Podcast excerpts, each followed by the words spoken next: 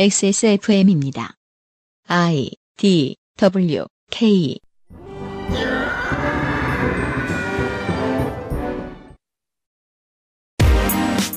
그 아실의 유승균 PD입니다.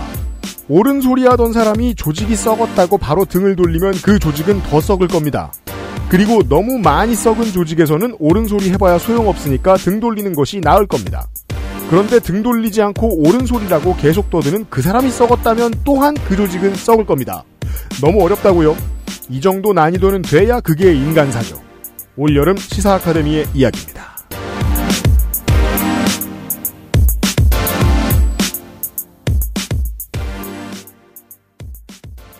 지구상의 청취자 여러분, 윤세민 에디터가 있어요. 네, 안녕하십니까. 윤세민입니다. 좀 이따 갈 거예요. 바깥에서 조성 소장이 하는 얘기를 우리 둘이 들었습니다. 네. 저는 안에서 들었고, 에디터는 밖에서 들었습니다. 제가 평가컨대, 어, 근저에 보기 힘든 재미있는 시사 아카데미 시간입니다. 시간이었습니다. 저는 여러분 늘 재미있다고 주장을 하다가 쫓겨났잖아요. 그렇죠. 네. 오늘 재밌어요. 아, 재밌어요. 네. 네. 아주 재밌는 이야기입니다. 약간 역사 얘기 같은 게 곁들여져 있어가지고. 그렇습니다. 네. 그리고 저도 뭐 제대로 보지는 않았는데 다시 한번 제대로 들여다보면서 생각을 해봐야 될 것 같아요. 정말이지 내가 고민했던 얘기를 해주는 책을 만나는 게 쉽지가 않아요. 저는 음. 시간이 가면 갈수록 네. 그런 말을 하는 양반을 간만에 만난 것 같습니다. 조성주 소장의 큐레이션 능력을 믿어주십시오. 곧 시작하죠. 그것은 알기 싫다는 아름다운 재단 18어른 캠페인 실천하는 사람들을 위한 노트북 한국 레노버 경기도 김치의 진수 콕지버 콕김치 8시간 달여낸 프리미엄 한방차 더 쌍화에서 도와주고 있습니다. 18 어른의 건강한 자립을 위해 함께 해주세요. 아름다운 재단 18 어른 캠페인. 67년이었지 아마 종로의 작은 한의원이었어. 진도산 구기자, 청궁, 당귀, 숙지황 음, 좋다는 건 죄에 넣고 불순물을 제거하며 8시간 정성껏 다려냈지. 임금님께 올린 그 방식 그대로 말이야. 부드럽고 달콤한 전통의 쌍화차. 요즘 사람들은 그걸 더 쌍화라 한다지. 현대인에 맞춘 프리미엄 한방차 더 쌍화 갑자기 선선해진 날씨. 낮엔 좀 덥지만 그래도 폭염 때보다는 공기도 조금 선선하고 네, 어, 밤에는 이제 걸을만 합니다. 그렇습니다. 추석 쇼핑 마감은 한 달 남짓 남았습니다. 음흠. 두 번째 선수는 더 쌍화입니다. 명절에 불티나게 팔리는 더 쌍화가 다시금 추석 행사를 진행합니다. 최대 만 원 할인이 진행될 예정이고요. 네, 역시 추석 선물로 더 쌍화도 괜찮고 선물뿐 아니고 내가 집에서 고즈넉하게 마시기에도 괜찮은 상품입니다. 1967년 개원한 종로 한의원에서 임금님 진상 방법 그대로 재현해 만든 진정한 전통차. 이 종로 한의원은 부동산으로 얼마를 벌었을까요? 큰 저 거부감이 안 생기는 것은 실제로 얼마의 부동산을 가지고 있는지 모르기도 하고 처음에 뭘 잘했잖아요. 그리고 뭐 부동산 노리고 들어간 것도 아니잖아요. 그니까 말이에요. 네. 녹용, 쌍화차, 헛개 쌍화차 등 다양한 선택 옵션이 있습니다. 선물로 들고 가기에 좋은 박스 포장까지 준비했으니 한 번씩 살펴보시기를 추천드립니다. 네, 액세스몰에서 추석 선물을 계속해서 준비하고 있고 앞으로 계속해서 또 다른 선수들이 등판할 예정입니다. 기대해 주십시오. 고려해 보시기를 추천드립니다.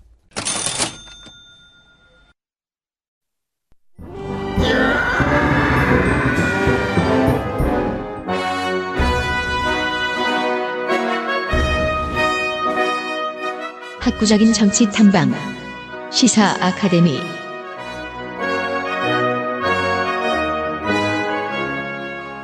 자, 익숙한 얼굴들을 만나는 주간입니다. 에, 한동안 못 봤네요. 조성주 소장이요. 네. 반갑습니다. 조성주입니다. 대선 전국이 왔고 음. 관련 없는 얘기를 하겠습니다.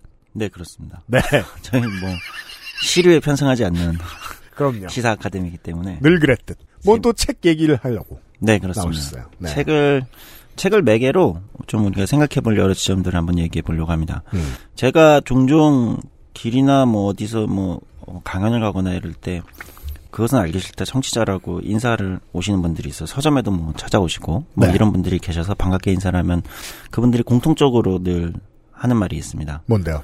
어, 본인은 정말 재밌게 듣고 있다. 음. 자기는 UMC와 생각이 다르다. 성정이 착한 사람들이죠. 네. 위로하려고.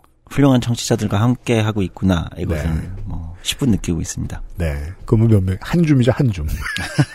그렇지 않아요. anyway.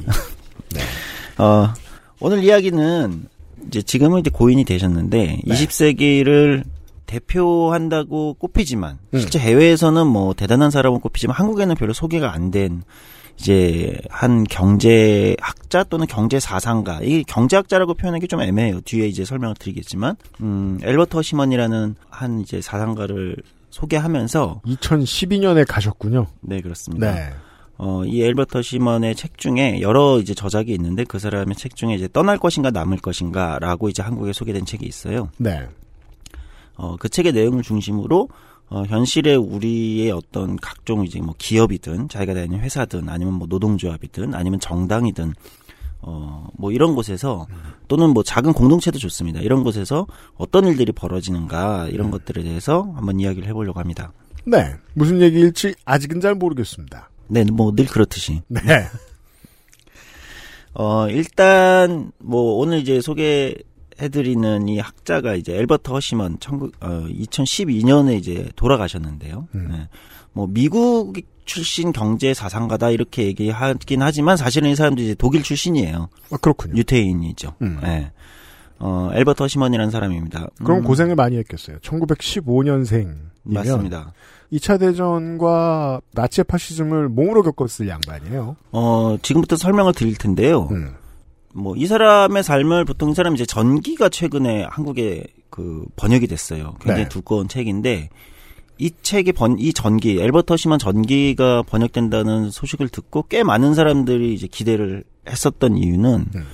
이 사람이 1915년생인데 이제 소개시켜드리겠지만 이 사람의 삶 자체가 음. 뭐랄까 20세기 포레스트 검프 아, 네. 중요한 데는 다 있는. 아 예 약간 믿기지 않을 정도로 네. 거짓말 아닌가 약간 이렇게 생각이 들 정도로 음. 이 사람의 삶 자체가 약간 굉장히 다이나믹하고 약간 포레스트 검프 아닌가 이런 생각이 들 정도의 어떤 삶을 그렇군요. 살았던 사람입니다. 근데 이제 보통 우리가 그런 삶을 살면 보통 어떤 뭐 활동가라든지 뭐 혁명가라든지 뭐 이런 사람들을 떠올리게 하는데 이 사람은 학자란 말이에요. 그죠. 그러니까 학자 중에서도 이 사람이 고생을 많이 한 사람은 투철한 활동가가 됩니다. 어, 그렇죠. 네. 근데 이 사람은 학자 중에서도 어떤 학자냐면 이런 표현을 좀 이제 학자들이 쓸 때가 있어요. 학자들의 학자. 음. 그러니까 학자들이 자기가 학자로 약간 이제 모시는 아, 저 사람은 학자들의 학자다. 이렇게 얘기할 정도로 음. 뭐 거의 뭐 노벨 경제학상이나 이런 걸 수상했던 수많은 사람들이 아주 이제 존경을 표하는 어, 저 사람의 어떤 짧은 에세이 속에서 내가 아이디어와 음. 어떤 보지 못하는 어떤 새로운 세계나 관념들을 얻게 된다. 이런 이제 대단한 사람이었던 거죠. 농구 용어에는 그런 표현이 있습니다. 음. 네가 가장 좋아하는 선수가 가장 좋아하는 선수. 그런 거죠. 보통 이제 길거리 농구의 최강자들을 선호하는 이 어, 빅리그에 돈 많이 버는 선수들이 있거든요. 네. 예, 그럴 때 이제 그 뉴욕의 럭커파크 같은데 선수들이 보통 그런 말 많이 쓰죠. 음. 네가 제일 좋아하는 그 선수가 날 제일 좋아한다. 네. 어, 학자들의 학자라고 이제 표현됐던 엘버트 허시먼이라는 사람인데 한국에는 이렇게 잘 소개가 안 됐어요, 사실은. 그리고 이 사람이 책이 몇 권이 있는데 많이 번역이 안 됐어요. 어, 뭐 이유가 여러 개 있겠지만 예. 한국 사람 중에서 이 허시 엘버트 허시먼에 대해서 이제 언급을 많이 했던 사람은 장하준 교수가 있을 것 장하준 같아요. 교수. 예, 네. 대표적인 이제 뭐 한국에 나은 이제 세계적인 경제학자 중 한 명이죠. 아, 무한한 존경을 한다 이렇게 표현했던 적이 있고 음. 우리가 한국에 좀 알려진 사람 중에는 뭐 아마티아센 노벨 경제학상을 받았던 이제 음. 진보 진영이 굉장히 좋아하는 아마티아센이 가장 존경하는 어떤 학자로서 꼽기도 했고 많은 이제 그 대가들이 존경한다고 이제 표현했던 사람입니다.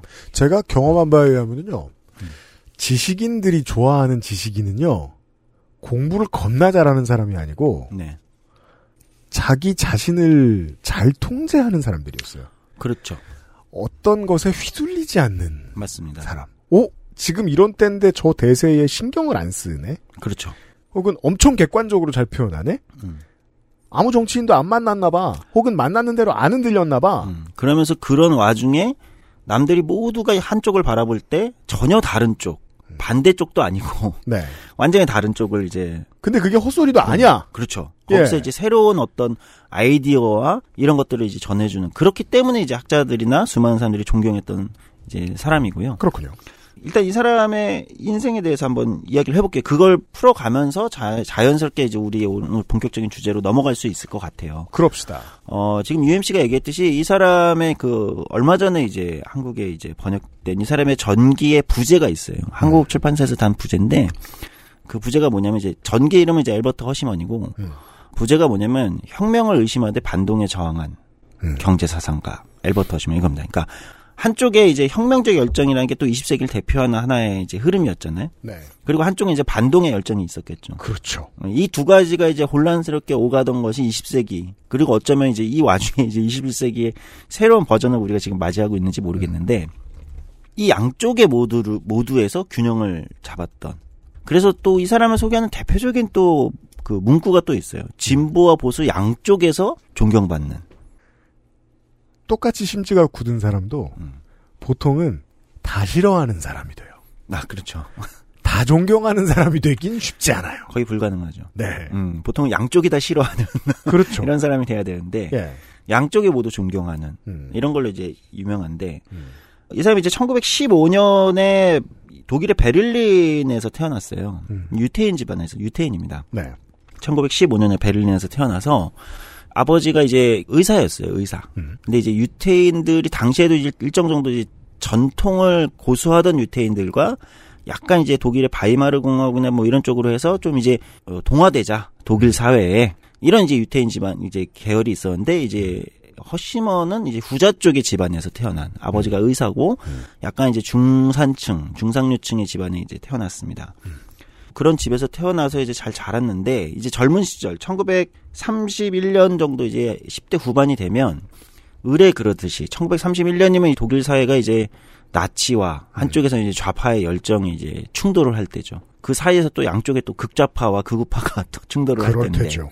극좌파 또 좌파를 또 공격하고 음. 극자파는 보통 자파를 제일 싫어합니다. 그렇죠. 극우보다 우파보다 이제 좌, 좌파를 더 싫어하죠. 극좌파는. 어, 이런 혼란의 시절이었는데 이때 이제 사회주의 노동자 청년단에 이제 가입을 합니다. 그러면서 이제 무슨 활동을 하냐면 주로 이제 어, 반나치 활동을 하죠. 음. 누구랑 했냐? 빌리 브란트랑 네. 합니다. 오. 어, 여기 같이 이제 왜 포레스트 검프라고 하는지 알겠습니다. 예, 이때 이제 같이 활동했던 사람 중 한 명이 이제 유명한 사람은 뭐 너무 많았지만 그 중에 대표적인 우리가 아는 사람을 꼽으라면 향후에 이제 독일의 총리가 되고 어, 독일의 이제 소위 동방 정책, 독일 통일의 이제 기틀을 잡았다는 어, 빌리 브란트와 같이 이제 사회주의 노동자 청년단에서 활동을 합니다. 그래서 반나치 활동을 하는데 그리고 이제 베를린 대학을 가는데 1933년쯤 되면 어떻게 되냐면 이제 나치가 집권을 하게 되잖아요. 히틀러의 나치가 네. 독일을 집권하고 이제 완전 이제 뭐 뭐랄까 백색 테러가 이제 자행 공공연히 일어납니다. 네, 공공연히 일어나면서 이제 위기가 오죠. 그래서 이제 어디로 가냐면 나치가 집권하자마자 이제 막 이제 수사가 들어오고 다 잡혀가고 막 이런 시기이기 때문에 좌파들이 음. 파리로 이제 도피를 합니다. 음. 누나가 한 명 있거든요. 누나랑 같이 이제 파리로 도피해서 그 당시 이제 나치 뭐 이탈리아에서는 이제 무솔리니 파시즘이 등장하고 독일에서 나치가 집권하고 막 이렇게 이제 소위 나치즘이나 파시스트들이 이제 집권하는 곳에서 대부분의 사람들이 어디로 도망을 많이 찾냐면 이제 그게 프랑스 파리라는 거예요. 네. 그러니까 이제 파리가 이제 국제 도시로서의 명성을 이제 어, 계속 있었던 이유는 그렇군요. 음, 이런 이제 좌우 뭐 온갖 사람들이 모여 있는 음. 국제 도시죠. 뭐 아시아에선 당시에 뭐 상하이 같은 데가 아, 상해 네, 그럴 가능. 예. 네, 그렇죠, 그렇죠. 그렇게 비교할 수 있죠. 네. 어, 그래서 이제 파리로 도망을 가서 나치를 피해서 이제 자기 누나하고 이제 여기서 이제, 이제 일종의 이제 해외 레지스탕스 비슷한 걸 하는 거죠. 음. 어, 이제 국내 나치를 몰아내기 위한. 네. 근데 흥미로운 건 이제 누나가 이제 연애를 하는데 어떤 남자와 똑같이 이제 각 나라에서 이제 도망쳐 온, 그쵸? 도피해 온 사람들이 다 모여 있을 거 아니에요. 네. 그럼 그 사이에서 뭐 서로 이제 논쟁도 하고 싸우기도 하고 또는 뭐 연애도 하고 하는데 누나가 연애를 했던 사람이 누구냐면 음. 이 주인공이 이제 그 누나의 애인을 같이 밥을 먹고 와서 그런 얘기를 하는데 너무 재수 없는 놈을 만났다 오늘 왜 저런 인간이랑 누나는 연애를 하냐 네. 그 사람이 누구냐면 나중에 한나 아렌트의 남편입니다. 이건 가십성 얘기지만 네. 그러니까 뭐 아, 이런 그러니까 그 누나의 전 남친이 어 예. 한나 아렌트의 남편이 어, 된다. 근데 이제 에버터시면 그때부터 아 재수 없다. 약간 이 독일 관념론자 자기도 독일 출신이지만 이 과- 독일 관념론 좌파들은 안 된다. 이 현실을 모르는 이런 게 이제 뼛속 깊이 있던. 네. 아까 이제 사회주의 노동자 청년단 활동할 때도 극좌파랑 계속 논쟁을 하는 이거에 되게 이제 허심원이 이제 이렇게까지 이 뭐랄까 현실 감각이 없어서 되겠냐. 음, 사실은 독일이 나치가 집권하는 데는 독일 좌파의 현실 무능력도 크게 일조를 한 거잖아요. 아니 지금 와서는 사실 뭐 뭐뭐 관련된 사람이 몇이나 있다고 이걸 말하는 게 어렵겠습니까? 그러니까 어, 오랫동안 집권을 했던 좌파가 실각을 계속 한 거예요. 그렇죠. 그리고 예. 히틀러한테 갖다 바친 거잖아요. 그러니까 국민들한테 신임을 어, 잃을 만큼 잘못한 거예요. 네, 그럼 표는 표심은 사이다 소리하는 미친 사람한테 쏠립니다. 그렇죠. 네. 어 그래서 이제 파리에 이제 도피를 해가지고 이제 반나치 활동, 지하 활동을 하는데 뭐 이제 이런 이제 경험을 합니다. 그러다가 네. 아 본격적으로 이제 파리 이제 파리 경영대학을 들어가서 이제 경제학을 좀 공부한 다음에 네. 다시 이제 아 이게 이방 공부를 한 김에 좀 할 거면 제대로 해봐야겠다. 음. 왜냐면 이제 파리에 당시 이제 허시머대 회고했다는 당시까지만 해도 이제 경제학이나 이런 데서 파리가 좀 어, 수준이 낮았다는 거예요. 네. 음. 왜냐면 이제 케인즈의 그 유명한 이제 그 일반 이론이나 고용이자 화폐 뭐 이런 책들도 당시 파리에는 번역이 안 되는 거죠. 어. 어, 그, 그 정도로 이제 이, 게 차이가 있다는 거예요. 오, 재밌군요. 그래서 아 제대로 공부하면 이제 어쨌든 당시에 이제 영국이 이제 굉장히 음. 그 경제학이나 케인즈와 하이에크가 모두 영국에 있던 시절이니까 네. 영국으로 갑니다. 런던 정경대 입학을 해요. 런던 정경대는 누가 있었냐? 하이에크가 있었어요. 하이에크 수업을 들으며. 네. 근데 이제 런던 정경대 하이에크 수업을 들으면 이제 캠브리지에 있는 이제 또 케인즈가 이제 완전 이제 세계적으로 이제 이름을 날릴 때 아닙니까? 어. 그래서 케인즈의 막 책을 사고 케인즈의 수업을 들으러 가고 하면서 이제 여기서 이제 경제학의 이제 수많은 논쟁과 기본기를 다지는 거죠. 어, 정말이지 많은 20세기의 모습을 만들어 놓은 사람들과 실제 연관이 있군요. 예, 이게 막 예. 지나갑니다. 음. 그러다가 뭐 어떤 게 터지냐? 1930 이제 5년 이제 6년 6년이 되면 스페인 내전이 터져요. 그렇습니다. 그렇죠. 이제 네. 어, 방송을 들 오랫동안 들으신 분들은 아시겠죠. 이제 프랑코 이제 독재자 프랑코가 파시 프랑코가 이제 스페인에서 이제 내전이 일어나는데 그게 이제 우리가 잘 아는 유명한 이제 그러니까 이제 조지 오웰이나 해밍웨이나 이런 사람들이 이제 스페인 내전에 대한 이 글을 많이 쓰잖아요. 카탈루니아 참가도 그렇고. 예, 예. 그 스페인 내전이라는 게 이제 파시스트 이제 히틀러와 무솔리니가 지원하는 프랑코 정권과 음.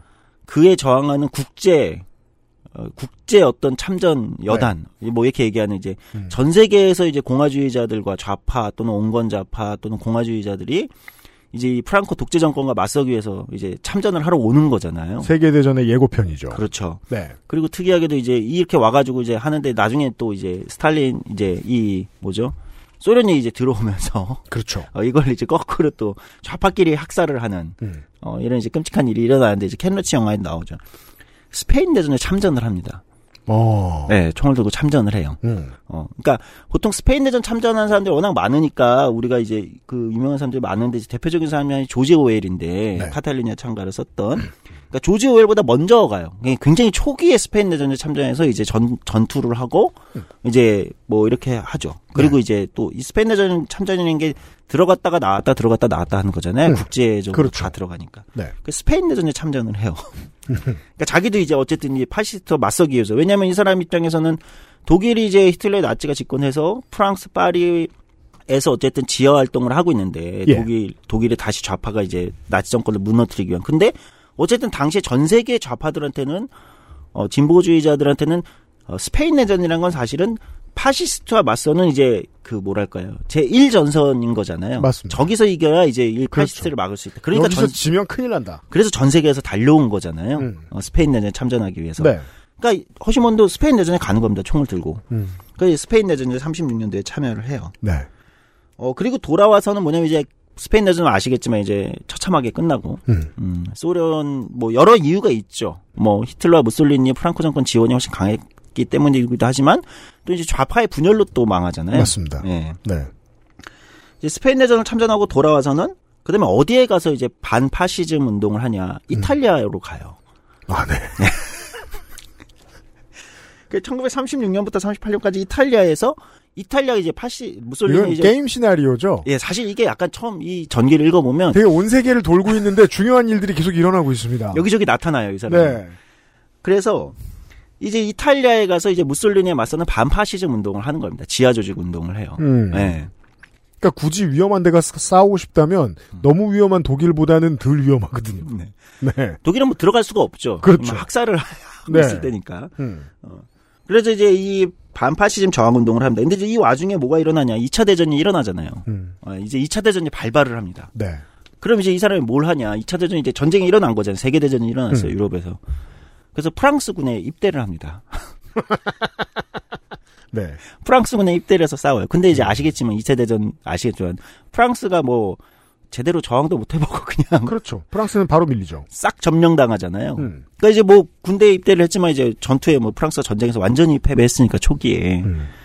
그리고 나서 이제 프랑스군에서 이제 이 뭐랄까 유태인들이 또는 이제 국제 이 뭐죠 다른 국적을 가지고 있는 사람들이 프랑스군에 상당히 많이 입대를 했던 맞습니다. 거예요. 네. 같이 싸운 건데 이제 프랑스가 이제 비시 정권이 들어선 거 아닙니까? 음. 그러니까 이제 여기서는 이제 죽음밖에 없는 거죠. 맞아요. 그래서 이제 다시 지하 활동을 합니다. 프랑스 마르세유로 가서 지하 활동을 하는데 어떤 지하 활동을 하냐? 음. 이제 독일에서 이제 막 학살이 일어날 때죠. 유태인에 대한 이제 탄압이 엄청 세질 때 아닙니까? 네. 그래서 독일에 이- 남아 있는 지식인과 예술가와 이런 사람들을 프랑스 마르세유로 데려와서 피난시켜서 주로 이제 미국이나 다른 나라들로 음. 어, 망명시키는 지하 조직 역할을, 지하 조직을 합니다. 독립운동에 매우 중요한 조직가죠. 그렇죠. 다른 곳으로 보내주는 사람. 예. 수많은 사람들을 이제 탈출시키는 거예요. 겁나 빨리. 살벌한 자리입니다. 예, 지하, 그러니까 이제 이때부터 이제 가명을 쓰고, 근데 이 사람이 이제, 어, 뭐 똑똑한 사람이니까 언어를 뭐 아까 얘기했듯이, 그렇잖아요. 그럴 거 아니에요. 이탈리아, 뭐, 영어, 뭐, 독일어 다 하니까. 네. 언어를 너무 잘하고 이제 워낙 그런 경험이 많은 사람, 이제 젊음에도 불구하고 음. 사실은. 그래서 이, 이걸 합니다. 지하 조직에서, 마르세유에서. 그래서 이제 수많은 이제 독일의 유명한 이제 예술가 지식인들 탈출을 시켜요. 그러니까 지금까지 보면 최소 5개 국어를 일상회화를 할수 네. 있는 사람인 거예요. 그렇죠. 이미 20대에. 그러니까 이제 가짜 신분을 가져도 별로 드러나지가 않는 거예요. 프랑스인으로 착각을 하는 거죠, 이 사람이. 음. 어, 이 사람이 이미. 음. 그때 탈출시킨 사람들이 누구냐, 마르세유에서. 한나 아렌트. 샤갈. 샤갈, 우리 네. 화가. 네. 그 다음에 또 예술가 뒤샹, 그냥 쉰들러 리스트보다 조금 더 스펙타클한. 하인리히 만, 막스 에른스트. 이게 예술 쪽을 좀 아시는 분들은, 음. 아니, 뭐 저런 20세기의 예술의 거장들과 이런 사람들을 이 사람이 지하 조직에서 탈출시키는 역할을 하는 거죠. 음. 어, 이때 한 2,000명 정도의 지식인과 예술가들을 다 탈출을 시킨 거예요. 아. 미국으로 많이 갔죠. 당연히 많은 사람들이 그렇잖아요. 음. KBO로 말하면은 뭐 광주일고 감독이죠. 아, 네. 다 내가 키웠다 이런. 네. 네. 적절한 비유인지 잘 모르겠는데. 그리고 이제 프랑스에서 이제 지하 조직을 계속할 수 없겠죠. 이제 전쟁이 이제 완전 격화되고 완전히 이제 뭐 40년대 초에는 이제 거의 유럽을 뭐 히틀러가 이제 휩쓸 음, 때니까. 맞습니다. 예. 그래서 본인도 이제 점점 이제 이 수사망이 좁혀니까 이제 탈출을 합니다. 음. 미국으로 탈출을 해요. 네. 이게 참 그 말을 이렇게 들으면 음. 쉬워 보이는데 보통은 참전하면요. 네. 가장 높은 확률은 뭐죠? 감염으로 죽어요. 아, 네. 그리고 참전을 하면 하는 대로 또 사람이 생각이 바뀌기도 하고 네. 그러니까 부역을 할 수도 있고요. 그렇죠. 그리고 남을 도망치는 일을 하게 하는 사람은 지가 잡히기도 하고요. 네. 예. 어, 자기 몸을 빼치는 거 되게 유능하고 되게 운 좋은 겁니다. 그럼요. 예. 그래서 1941년에 미국으로 이제 본인도 탈출을 해요. 음. 예, 미국으로 탈출해서 캘리포니아 버클리 캠퍼스에 일단 이제 안착을 해서 일단 이제 뭐 본인 이제 경작 박사가 있으니까 기본 이제 연구를 합니다. 그 근데 시절에 이제 많은 이스라, 이스라엘의 후손들이 미국으로 갑니다. 그렇죠. 네. 그런데 아직 전쟁 중이잖아요. 1941년이면 네. 전쟁이 이제 한창 격화될 때죠. 사실은 이제 그 다음부터 이제 미국이 이제 본격적으로 맞습니다. 이제 드- 개입을 하기 시작하는 거고. 네. 그 1943년에 이제 아직 2차 대전이 안 끝났어요. 한참이에요. 다시 미군에 입대를 합니다. 전쟁을 세 번 치르나? 네번 예, 치르나? 예. 이거 이게 살 수가 없어요. 다시 미군에 입대를 해요. 그래서 어디서 근무를 하냐? 네. 음. 이게 이제 아시는 분은 OSS. 그러니까 CIA의 전신이죠, 사실. 근데 사실 그 미 군의 입장에서도 네. 저런 재원을 구하기가 쉽지가 않아요. 그렇죠. 왜냐하면 외국어를 다 하죠. 그리고 실제 전투도 엄청 많이 해봤고 어, 그렇죠. 스파이 전도 해봤고요. 그러니까 당연히 OSS 이제 소위 이제 이게 아 이제 받으면 정보기관으로 가야죠. 그죠? 네, 미군 전략사무국 당시에는 이렇게 불렀던 이름이잖아요. 네. CIA 전신인데 사실 음. 여기에 이제 여기로 갑니다. 원래는 이제 보병을 지원했는데 본인은 그 이쯤 되면 음. 겁나 허언증이 심한 네. 유튜버의 인생 경력이잖아요. 그렇죠. 이게 예. 사실 허언증 의심을 해봐야 되는 수준이에요. 예. 그래서 OSS에서 복무를 합니다. 어디로 가냐? 그럼 OSS가 이 사람은 북아프리카에 보냈다가 다시 이제 아까 이탈리아 지하 조직을 했다잖아요. 네. 다시 북아프리아, 이탈리아 이런 쪽으로 이제 이제 이 사람을 이제 파병시키죠. 음. 그래서 여기서 이제 군복무를 합니다. 그리고 이제 2차 대전이 이제 끝나죠. 끝나죠. 1945년에. 음. 그러니까 여기까지만 해도 사실 이게 약간 좀 포레스트 검프 영화를 찍어도 좀 그런데 약간 이런 생각이 드는데 그, 그, 케임브리지의 전경대에 있던 학생이 음, 저 사람이 10년 뒤에 미군 정보국에 있을 것이다. 그러니까 라고 생각하기는 어렵습니다. 그리고 그 사이에 스페인 내전을 치르고. 네. 파리에서 뭐 지하 활동을 하다가 말세에서 음. 이탈리아 지하 활동을 하고 네. 다시 CIA의 요원이 돼서 OSS 요원이 돼서 북아프리카로 파병을 제이슨 본이죠. 네, 그렇죠. 네. 끝나고 이제 1946년에 뭘 하냐. 이때 이제 미국이 이제 연방준비제도 이사회. 이- 이 사람이 이제 경제학에 뛰어난 재능이 있을 때니까 네. 이제 미국이 연준이라고 지금 부르는 연방준비제도 이사회. 여기를 이제 만드는데 여기서 근무를 하다가 전쟁이 끝나면 이제 우리가 이제 뭐 세계사 시간에 중학교 배웠지만 미국이 뭘 합니까 유럽에? 연준을 가. 예, 제대하고. 연준을 가서 그러니까 연준 초기에 연준에 가서 실무도 이거 하는 거예요. 그 포레스트 검프의 너무 상위 호환이네요. 근데 1947년에 이 사람이 뭘 하냐면 네.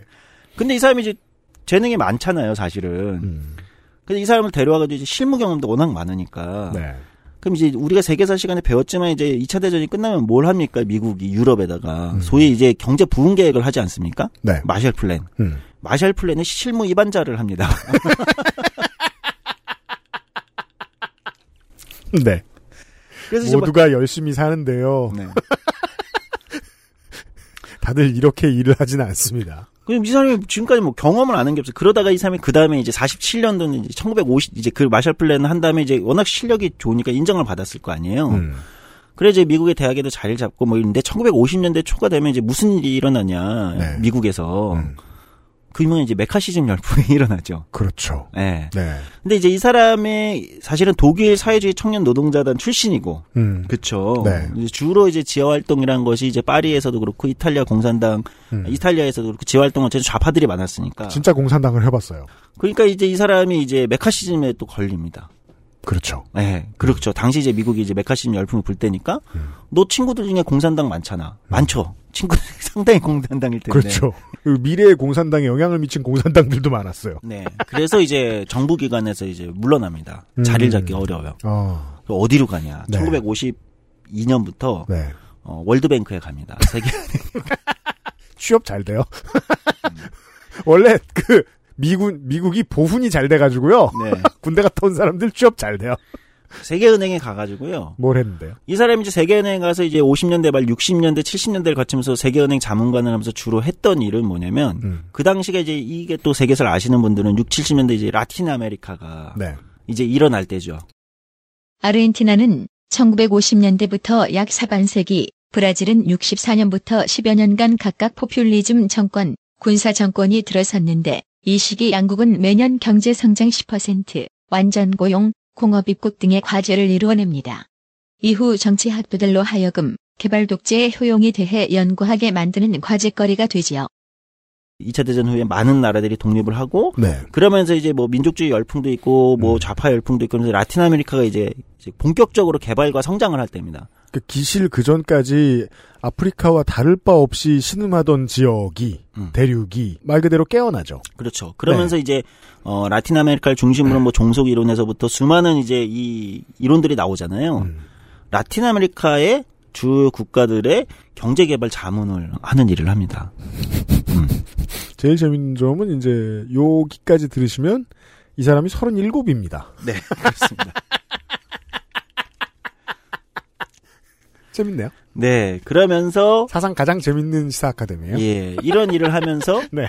이 사람이 이제 이제 70, 60년대가 지나 중반이 지나게 되면 이제 대학들의 이제 자리를 잡죠. 음. 뭐 교수 유명한 대학에 워낙 뭐 경험이 많으니까 뭐 음. 예일대, 컬럼비아대, 하버드 이런 데 이제 교수들을 쭉 합니다. 네. 옮겨 다니면서. 음. 근데 이제 이 사람이 그런 문제가 있었대요. 그러니까 이 사람의 책을 한번 읽어 보시면은 좀 아마 느끼실 수 있는데 음.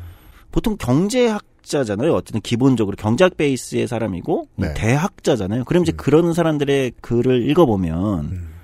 어, 논문을 낸 건데 논문을 사실 책으로 내- 단행본으로 쓴 건데 읽어보면 보통 우리 같은 사람들이 잘 이해하기가 어렵습니다. 사실은 음. 문장도 좀 이상하고 그렇죠. 이게 전혀 학술적 글쓰기를 하는데 네. 이 사람의 책을 읽어보면 그런 걸 느끼실 수 있는데 전혀 학술적 글쓰기가 아닙니다. 뭐 수식 같은 거 경제학자인데 수식이 안 들어가요. 네, 수식 같은 것도 자- 거의 쓰지 않고 네. 문학 작품 같은 걸 인용한다든지 시를 인용한다든지. 보통 그럼 미친 사람 취급받는데. 네, 근데, 근데 아니잖아요. 지금 오, 만 명문대가 다 부르잖아요, 이 사람. 그렇죠. 그러니까 굉장히 독특한 거예요. 이 사람이 자기 문제를 해설하는 방식 자체가 전통적인 그 뭐랄까요 학계의 전통적인 방식하고 다른 거죠. 강의하는 것도 완전 다르다는 거예요. 그렇대요. 예. 더군다나 이 사람이 경제학자냐 아니면 정치학자냐 아니면 역사학자냐를 구분하기가 어려울 정도로 아니면 문학에도 조예가 깊- 깊기 때문에 네. 이게 구분이 안 가고 이 학문의 영역들을 학제라고 그러죠. 학문의 영역들을 막 뛰어넘는 거예요. 사실 저도 엘버트 허시만을 어떻게 알게 되냐면 전 경제학 쪽에 조예가 없- 전혀 없기 때문에 네. 전 정치학 쪽에서 그 몇 분들이 설명하면서 엘버트 허시만 그러니까 정치학자들이 굉장히 많이 인용하는 사람입니다. 엘버트 허시만 오히려 음. 그러니까 한국에서는 경제 쪽보다는 정치학계에서 많이 인용되기도 해요. 네. 최근에는 오히려 하- 행정학 쪽에서 원래 많이 인용되기도 하고 그러니까 이 사람을 인용하는 게 너무 많아요. 처음에 좀 잘못한 게 학자라고 소개하는 건 좀 어폐가 있네요. 네, 사실 좀 어폐가 있어요. 그냥 모든 것이에요, 이 사람. 네.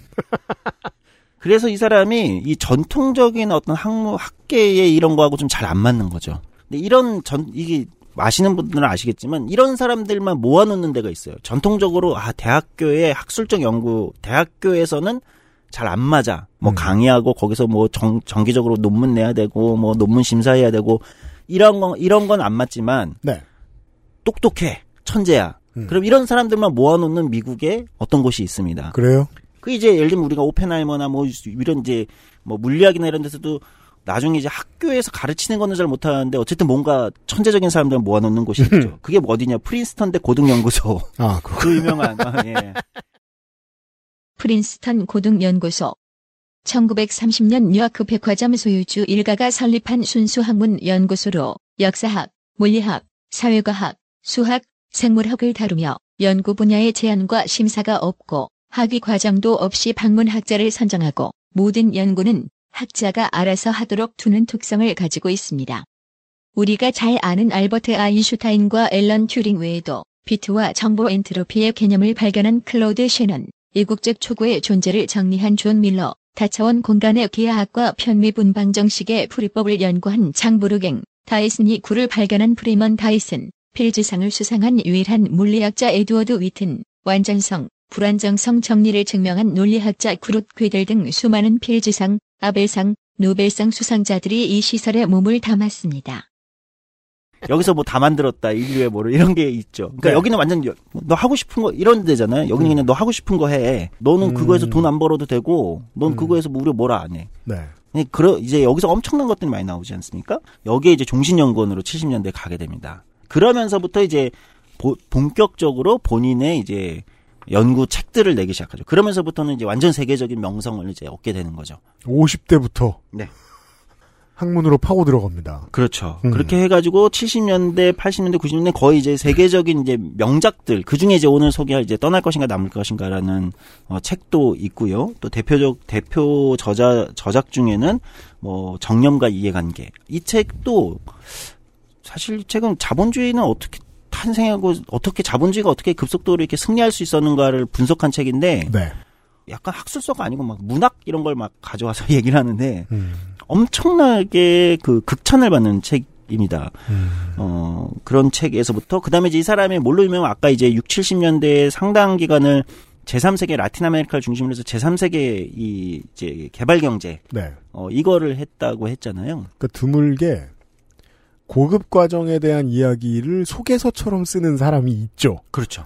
아주 드물게. 아주 아주 드물- 아주, 드물게. 네, 아주 드물게. 예. 그래서 아무나 읽었는데 네, 석사 과정급은 그 석사 과정급의 지식을 얻어갈 수 있게 되는. 그렇죠. 네. 어, 이 사람이 개발경제학 쪽에서 이제 대가가 되죠. 그러니까 음. 이제 장하준 교수 같은 사람이 이제 이 사람을 존경하는 이유는 이 사람이 뭐 거의 그런 쪽에서는 그 피해갈 수 없는 대가가 됐기 음. 때문에. 근데 흥미로운 건 이 사람이 그러면 경제학 쪽의 책만 쓰냐. 제가 아까 얘기했듯이 오늘 소개할 떠날 것인가 남을 것인가라는 책은 정치학 쪽에서 훨씬 더 많이 인용되는 책입니다. 그런 걸로 보여요. 예. 네. 그러니까 경제 쪽의 책을 쓴 건데 누구를 비판하려고 쓴 거냐면 이 책은 음. 밀턴 프리드먼을 찍어서 너 잘못됐어 이렇게 음. 찍어서 비판하려고 쓴 책이거든요. 네. 왜냐면 밀턴 프리드만하고도 엄청 논쟁을 하고 그랬었으니까. 근데 음. 이 사람이 쓴 책의 정작은 정치학계의 정치, 정당, 특히 조직 연구, 그러니까 경영학 쪽하고도 굉장히 밀접한데 음. 이런 쪽에 영향을 굉장히 많이 준 거죠. 이 사람의 그렇군요. 이제 이 개념과 아이디어가 예, 예. 70년대 냈던 그 살면 살수록 점점 더 많이 느껴지는 게요. 사람들이 흔히 고정관념 속에 있는 큰 일, 많은 사람들의 삶에 영향을 주는 일 을 하는 사람들, 그리고 그걸 오래 수행하고 거기에서 업적을 남기는 사람들은 확고한 공통점이 하나 있습니다. 스태미너가 대단해요. 네. 에너지가 엄청납니다. 뭐 충분히 피곤할 만한 어떤 것들을 했는데 안 지쳐 있어요. 그건 하루짜리 기간으로 그렇게 볼 수도 있고 10년 데케이드의 텀으로 그렇게 볼 수도 있어요. 9년 동안 미친 듯이 대단한 일을 했어 이 사람이. 근데 안 지치고 내일 뭐 하지를 계속 생각하는 그런 사람이 극히 드물게 있어요. 네. 그래서 저는 점점 삶이 무서워지거든요. 나이 들면 들수록. 와, 에너지가 더 필요하구나. 라는 생각이 들면서 아주 신기한 사례를 보고 있습니다. XSFM입니다.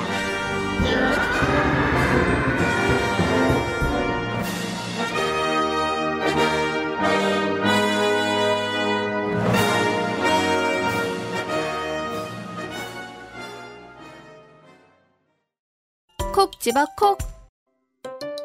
깔끔한 맛의 경기도 김치를 만들기 어려울 땐 콕 집어 콕. 오차 없이 지켜지는 절임 과정, 양념 배합, 저온 발효, 숙성. 정부가 보증한 전통 식품 인증 업체예요. 그러니까 김치가 생각날 땐 콕 집어 콕. 퇴소하는 게 엄청 큰일일 거라고 생각했거든요. 근데 너무 아무렇지 않게 집이 바뀌어 있더라고요.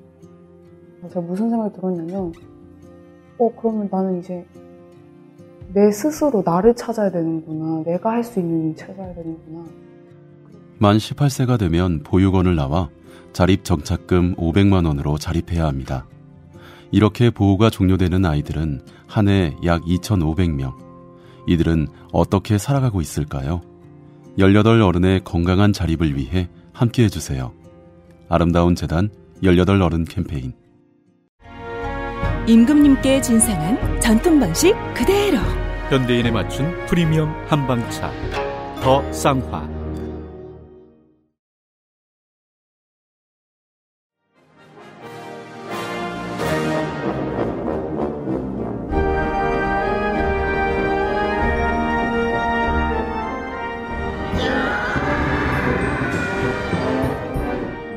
광고를 듣고 왔고요. 오늘은 그 사람에 대한 얘기보다 지금이 본론입니다. 떠날 것인가 남을 것인가. 네. 부제는 퇴보하는 기업 조직 국가에 대한 반응이라는 이름을 가진 책입니다. 아, 국내 번역판의 일부를 읽어드리죠. 정치적 운동의 일상적 정책들은 특히 이러한 정치적 운동이 권력을 잡고 있지 못할 때는 예를 들면 야당일 때는 혹은 여당인데 지지율이 떨어질 때는 이런 얘기겠죠. 일반 회원 혹은 유권자 모두를 대상으로 해서 그들의 지지를 잃으면 어쩌나 하는 우려보다는 눈앞에 보이는 활동적 운동가들에 의해 더 많은 영향을 받는다. 그러므로 조직이 중간 지점으로 옮겨가면 다른 급진적 변화가 있을 때보다 붙잡혀 있는 회원들이 격렬하게 저항할 것이다. 비록 급진적 변화가 붙잡혀 있지 않은 다른 회원이나 유권자의 이탈로 이어지더라도 말이다. 그러니까 목소리가 큰 사람들이 조직을 조그맣게 만들어 놓는다는 얘기를 설명하는 거예요. 네. 이 모델에서 예상되는 정치적 급진화 경향은 선거 주기가 길수록 더욱 강력하다. 왜냐하면 선거를 고려하여 붙잡혀 있는 정당 활동가들이 어느 정도 억지력을 발휘할 것이기 때문이다. 알고 읽으면 겁나 재밌습니다. 네. 그러나 이 모든 것이 그리 간단하지만은 않다. 조직에 대한 충성심을 고려해야 하기 때문이다. 와. 제가 머릿속에 평생 하던 고민들에 대한 얘기를 하고 있네요. 네. 어, 재밌다, 미, 이거! 미리 말씀드리면 이 책 떠날 것인가 남을 것인가의 원제, 영업한 원제는 Exit, Voice and Loyalty입니다. 그러니까 이제 한국판 번역을 떠날 것인가 남을 것인가 약간 이제 이렇게 한 거고 네. 원제는 Exit, 그러니까 탈출 이탈이죠. 출, 이탈, 예. 네. Voice, 목소리, 뭐 목소리 또는 뭐 항의, 항의, 그리고 Loyalty, 충성심. 충성심. 이 세 가지 요소가 각 기업 이 사람이 이제 이 떠날 것인가 남을 것인가는 책에서 기업, 정당, 노동조합, 심지어 깽단까지 예를 들거든요. 그래요. 어. 다 이걸로 설명할 수 있겠어요. 그렇죠. 이 수많은 조직들은 어느 순간 어쨌든 정체나 퇴보나 위기를 맞이하는데 그때 음. 반응을 어떻게 하는가 음. 이 세 가지 요소를 같이 고려해야 된다. 그죠. 이제 이거를 세 가지 이 exit voice loyalty 세 가지를 각자가 어떻게 작동하는지 이 일종의 dynamics를 보여주면서 그걸 굉장히 그 수식 하나 안 쓰고 굉장히 그 음. 다양한 사례들 굉장히 설득력 있는 사례들로 이렇게 쭉 설명을 하면서 사실 이 사람이 누구를 이 책을 쓰면서 뭐를 비판하고 싶었냐면 지나치게 경쟁 시장 즉 자유경제 자유 경쟁을 너무 지나치게 경쟁 지상주의로 얘기하는 이 너무 오른쪽의 얘기들이 음. 너희가 얘기하는 것이 늘 대안은 아니야 틀릴 때가 있어 현실에서는 네. 실제 그건 이론이 아니라 현실에서는 이렇게 작동하는 거거든 이렇게 이제 얘기를 하는 거거든요. 음. 그래서 사실 이 책은 한번 읽어보시면 어 뭐랄까 굉장히 많은 곳에 적용을 사례와 굉장히 많은 어떤 우리가 속해 있는 다양한 조직에 적용해 보거나 또는 그대로 적용하는 것이 아니라 그 이 이 책에 나오는 이야기들을 통해서 여러 가지 아이디어들을 얻을 수 있는 책이라고 할 수 있어요. 음. 그러니까 이런 책은 굉장히 훌륭한 책이죠, 사실은. 그럴 거예요. 음. 음. 왜냐면 현실에 접합시킬 수 있는 얘기들이 많다는 거죠. 어, 아니, 이탈과 항의라는 게 그런 개념이군요. 이게 이제 번역을 해놓으니까 음. 이탈이라고만 이야기하면 exit라는 단어가 어감이 좀 다르고 그렇죠. 항의라고 이야기하면 voice라는 단어하고 어감이 좀 조금 다릅니다. 달라요. 네. 네. 영어 표현이 조금 더 울림이 큽니다. 사실 그래요. 그래서 이거를 이탈 항의 충성 제가 그래서 이걸 목소리라고 얘기해봤던 건데. 예, 저도 네. 목소리라고 번역하는 걸 좀 더 맞지 않나 이런 생각은 들긴 해요. 네. 항의보다는. 근데 조금 더 학술적으로 그럴싸한 단어로 번역을 해야 한다는 고민을 좀 했던 것 같은데 역자가 아마 그런 네, 것 네, 같아요. 네. 그러니까 아마 차라리 한국판 제목처럼 떠날 것인가 남을 것인가 이렇게 하는 게 더 나을지도 몰라요. 어쩌면. 그것도 방법입니다. 네네네. 네. 뭐 잠시 이제 편집에 대한 마케팅에 대한 얘기를 했고요. 그래서 이 책이 1970년 당시에 너무 이제 히트를 친 거죠. 근데 이 그랬군요. 히트라는 건 음. 일반 대중이 아니라 음. 학자들 사이에서 히트를 친 거죠. 그렇죠. 네. 산전수전 겪어보니까 이게 피곤했어 나는 이러면서 무릎을 탁 치는. 왜냐하면 안 경험해 보면 무엇을 바꾸고자 정치 조직에 들어갔든 내가 막 굴러먹던 놈들이랑 깽단에 들어갔든 그렇죠. 청운의 꿈을 안고 큰 기업에 들어갔든 이건 다 겪으니까. 어, 이 아. 앞에 우리가 이 엘버트 허시먼의 이제 살, 살아온 삶에 대해서 이렇게 쭉 그 거의 약간 이제 허언증 같은 삶을 음. 짚어보면서 좀 느끼셨겠지만 이 사람이 이제 그 무슨 학교에 틀어박혀서 고답적인 연구만 하는 그런 스타일의 사람이 아니잖아요. 예, 군대만 세 번을 갔다 온 사람이어서 네. 예. 군 입대만 세 번을 한 사람이어서 음. 사실은 그런 사람이 아니고 어 심지어 뭐 온갖 이제 그러니까 이제 이 사람이 또 했던 게 마샬 플랜이라든지 연준 연방준비제도 이사회라든지 세계 그러니까 이 사람이 굉장히 현장과 이론과 실천 사이에 음. 이 모든 걸 약간 이제 접합시키는 능력이 굉장히 뛰어난 사람인 거죠. 네. 그러니까 세계 전쟁의 끝에도 다녀왔고 어 자본주의의 태동도 구경했어요. 그렇죠. 신자유주의의 태동도. 음. 예. 그래서 이 사람의 전체적인 그 저작들이나 글들에 나오는 문제의식은 굉장히 실천적인 지점을 가져옵니다. 음. 음. 특히 그 중에 이제 백미가 이 떠날 것인가 남을 것인가인데 이런 거예요. 그러니까 핵심은 이 사람이 이제 이 책을 쓰게 된 거는 당시 이제 1960년대부터 70년대까지 이때가 이제 뭐냐면 이제 슬슬 이제 지금은 우리가 그걸 신자유주의라고 얘기하긴 하는데 네. 어 70대 후반 이제 대처에서부터 이제 레이건으로 이어지는 그거에 옛날에는 뭐, 뭐, 겪어봐야 뭔지 아니까. 예, 그거에 이제 시초가 이제 태동을 하던 시기인 거잖아요. 음. 예, 주장들이 극단적인 이제 신자유주의적 주장들이 조금씩 나오기 시작할 텐데 음. 이때 이제 허쉬먼은 이런 문제의식을 가졌던 거죠. 아, 지금 지금 당대의 세계 경제학 주류 경제학이라는 것이 이렇게 얘기를 한다는 거죠. 그냥 상품, 자유 경쟁 시장에서의 상품처럼 마치 모든 조직과 공동체를 생각한다는 거예요. 예를 들면 뭐 이런 이제 이 표현을 씁니다.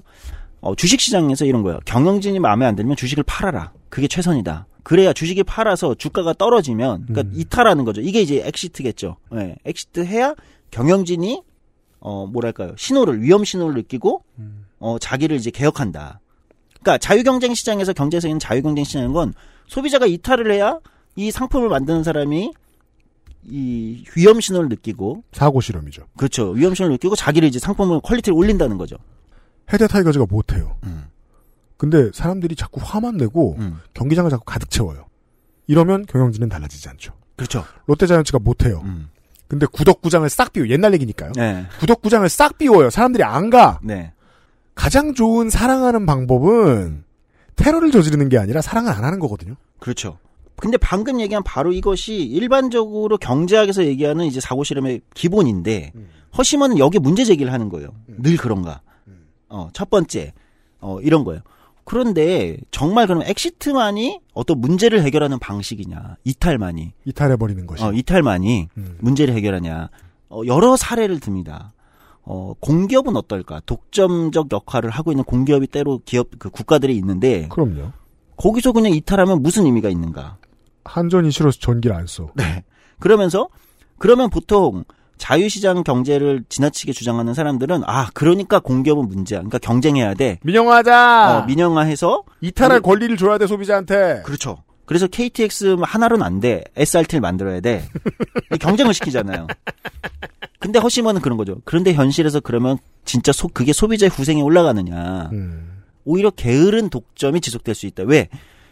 예를 들면, 어, exit만이 있는 게 아니라 허쉬먼은 이제 voice도 있다는 거잖아요. 항의. 또는 법. 목소리를 내는 거. 소비자가 예를 들면서 상품이라고 얘기하면 아니 KTX 왜 이렇게 서비스도 안 좋고 느리고 고장도 자주 나고 이러지? 예를 드는 거예요. 예를 네. 실제로 그렇다는 게 아니라 어 그래서 목소리를 내잖아요. 조직 내에서 불만을 가진 사람들이. 음. 지금 이건 상품이 아니라 지금 여러분들의 공동체라고 생각해도 다 이해가 가실 겁니다. 그렇죠? 정당이나 예를 네. 들면 기업이나 내부에 문제의식이 있거나 불만이 있는 사람들이 목소리를 내면 그 목소리를 어쨌든 내부의 목소리를 반영을 해서 조금이라도 개혁을 할 수 있는데 그렇죠. exit 해버리면 어떻게 됩니까? 이제 이제 뭡니까? 그 고- 어, 독점적 기업 입장에선 이제 시끄러운 사람이 없어지는 거예요. 그렇죠. 어, 내부에 시끄러운 사람이 없어졌기 때문에 더 이상 개혁을 조금이라도 할 이유가 없는 거죠. 맞아요. 예. 그러니까 아까 야구로 비교를 하면 롯데 팬이 다 떠났어. 예를 들면 음. 그럼 정말 롯데가 혁신할까? 근데 지난 몇 년을 보았더니 네. 사직구장이 비었는데 구단이 나아졌는지는 잘 모르겠어요. 그러니까 실제 우리가 현실에서는 그런 거를 경험하게 되는 거잖아요. 이게 묘합니다. 한쪽의 주장에 손을 들어줄 수 없는 가설이네요. 그렇죠. 그래서 이제 코레일 SRT로 넘어오면 그게 더 정확한 것 같아요. 음. 아니 지금에야 우리가 이 답을 알아요. 네. 그건 실제 경쟁이 아니고 음. 독점 두 개를 늘려준 거다. 그렇죠. 그래서 오히려 거. 게을러진다는 거죠. 근데 한 세기 전에 이걸 언제 시험해봤다고 이걸 예측할까요? 음. 어. 그러니까 exit도 굉장히 중요한 신호가 되잖아요. 아까 얘기했듯이 중요한 신호예요. 아니 팬들이 떠나면 아 구단이 위기 신호를 느끼고 그때부터 이제 부랴부랴 감독이나 단장도 갈아치우고 음. 뭐 이렇게 하겠죠.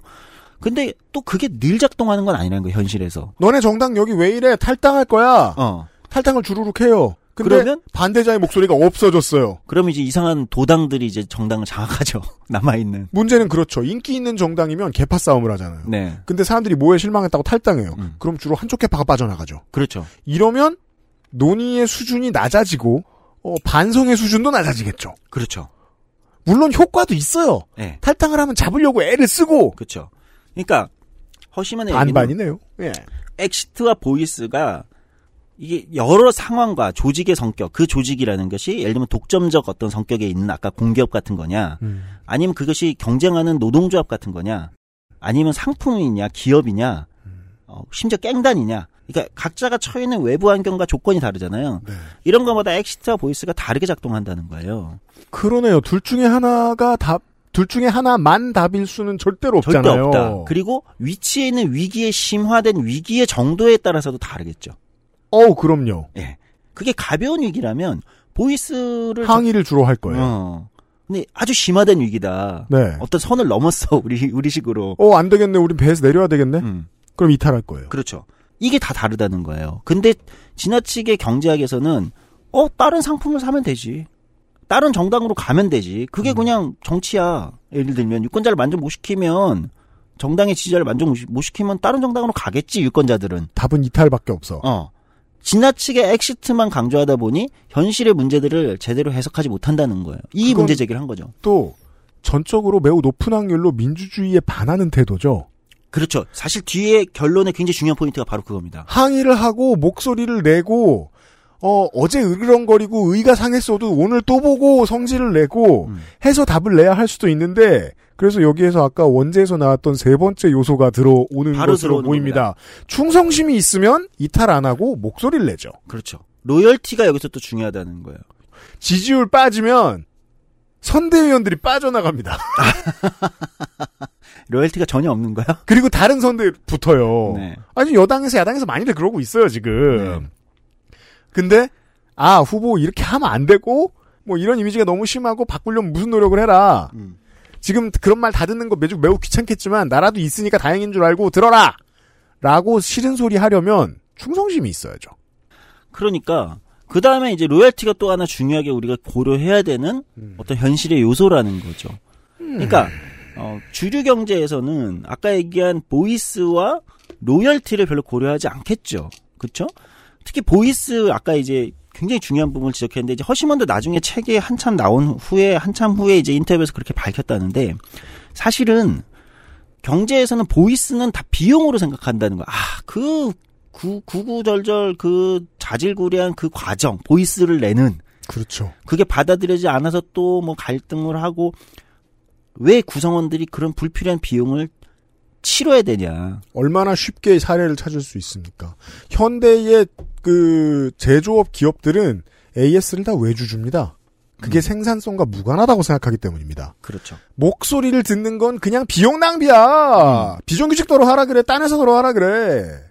그렇게 생각하는 거죠. 근데 그게 아. 어떤 결과를 초래하는가, 예. 현실에서. 예. 심지어 조직 내부의 구성원이 정당으로 이제 우리가 또 비교를 하면 내부에 불만이 있어. 근데 정당에서 보이스를 내는 게 무조건 그것이 정말로 비용이라고 생각할까? 당사자들이 정말 그걸 내가 비용만 치르고 있다고 생각할까? 아니죠. 로열티가 있다면 그것은 내가 이, 이 조직에 대한 로열티가 있기 때문에 이 조직의 어떤 자기 효용을 오히려 느끼는 거죠. 그. 정치 얘기로 예를 들면 쉽게 말할 수 있을 것 같아요. 정당에 속해 있던 사람이야. 이름도 좀 얻었어. 계속 당에 저 중론하고 다른 소리를 내. 그래서 사람들이 처음에는 말리려고 애를 써요. 이런 목소리도 있어야 된다. 중진들도 그렇게 얘기해요. 이런 목소리도 있어야 된다.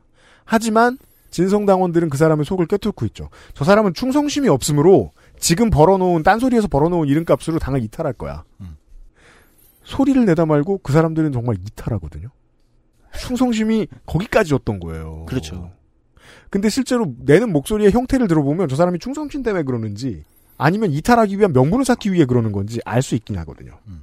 재밌어요. 그러니까 이건 굉장히 여러 가지로 우리가 시- 그 현실에 적용을 해보는데 혹여 로열티가 너무 높은 사람들이 조직에 문제가 될 수도 있거든요. 그 사람들은 보통 조직을 조그맣게 만드는 역할을 해요. 그렇죠. 그렇기 때문에 이래야 재밌는 게임이지. 이렇게 시나리오를 짜야. 그렇죠. 이래야 재밌는 현실에 우리가 이 재밌는 게임이지 다른 상품을 선택합니다. 더 좋은 대안을 밖에 만들면 되지. 사실 이거는 그럼 넌 빨리 깨요. 그렇죠. 어, 이렇게 된다는 거죠.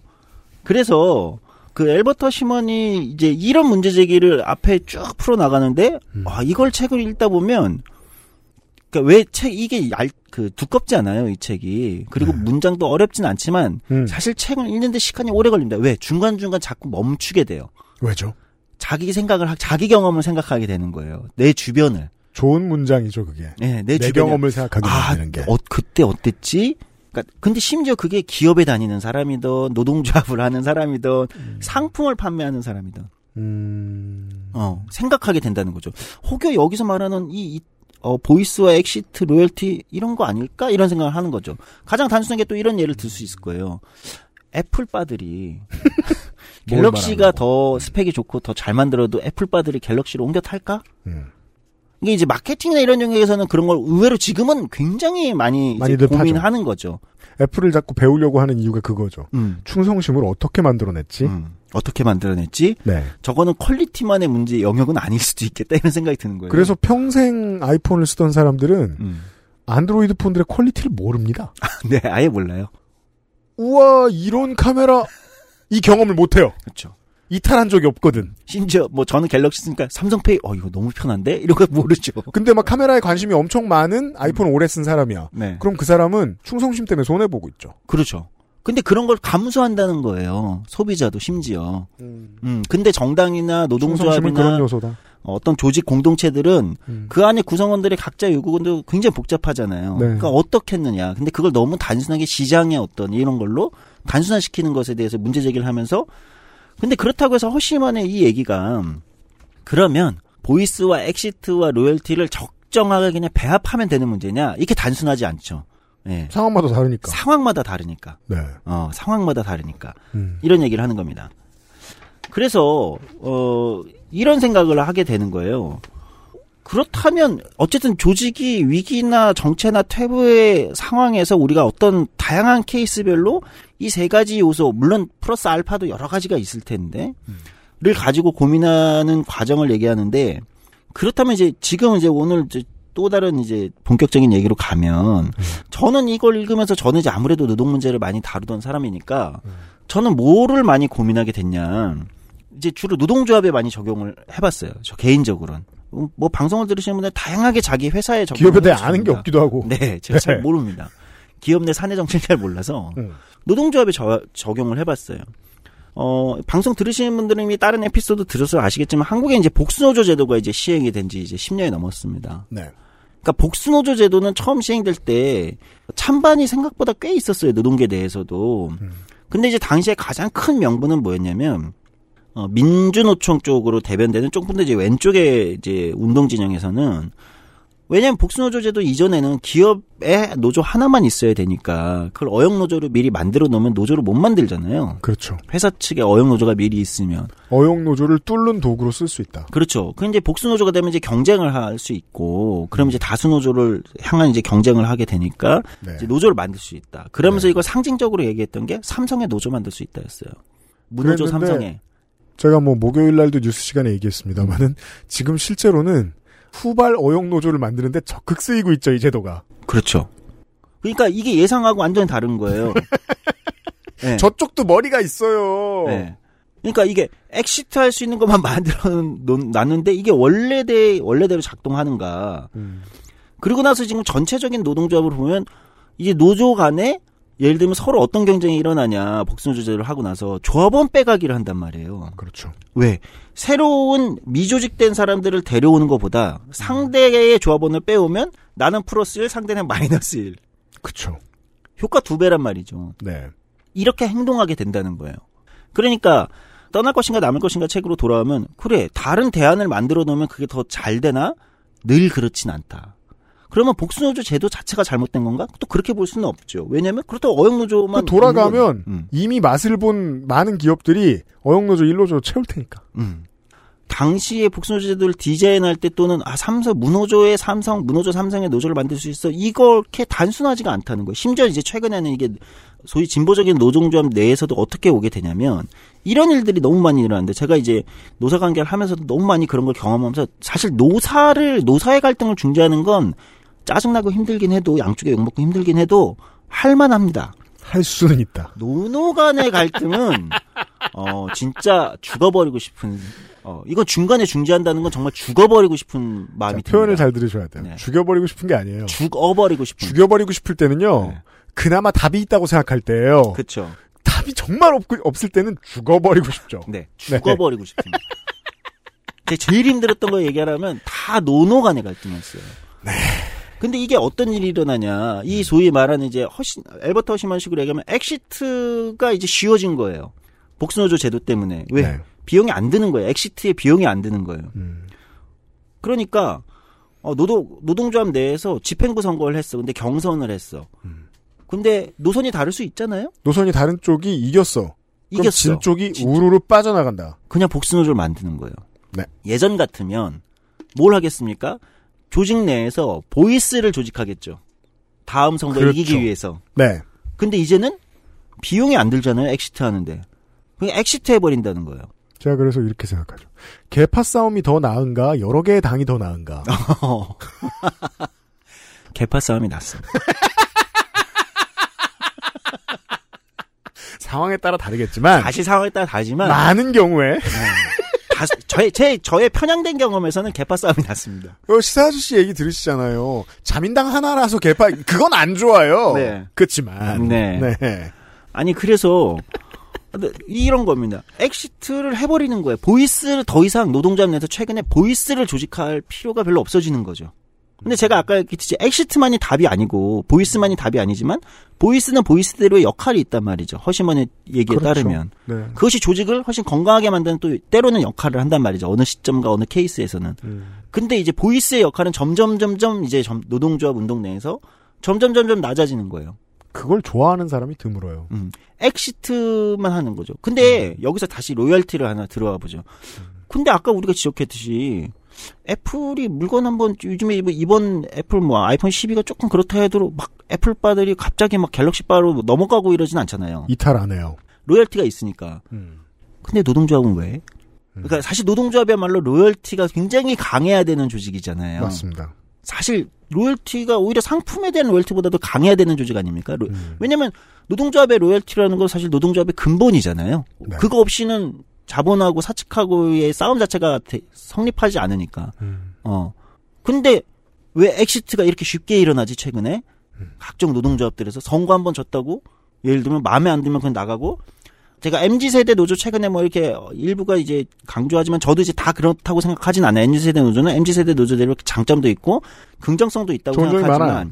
하지만 요즘에 이제 이게 복수노조도 exit가 쉬워지는 exit의 비용이 안 드니까 노조를 너무 쉽게 선거에 지면 만들고 직종 뭐 그 한 기업 내에서 또는 어느 내에서 그냥 자기 직무별로 노조를 만들기도 하고 음. 그죠 뭐 사무직과 생산직일 수도 있지만 더 세부적으로 가기도 해요. 네. 뭐 정비 뭐 예를 들면 뭐 이렇게 복수노조를 만들 수 있다는 거예요.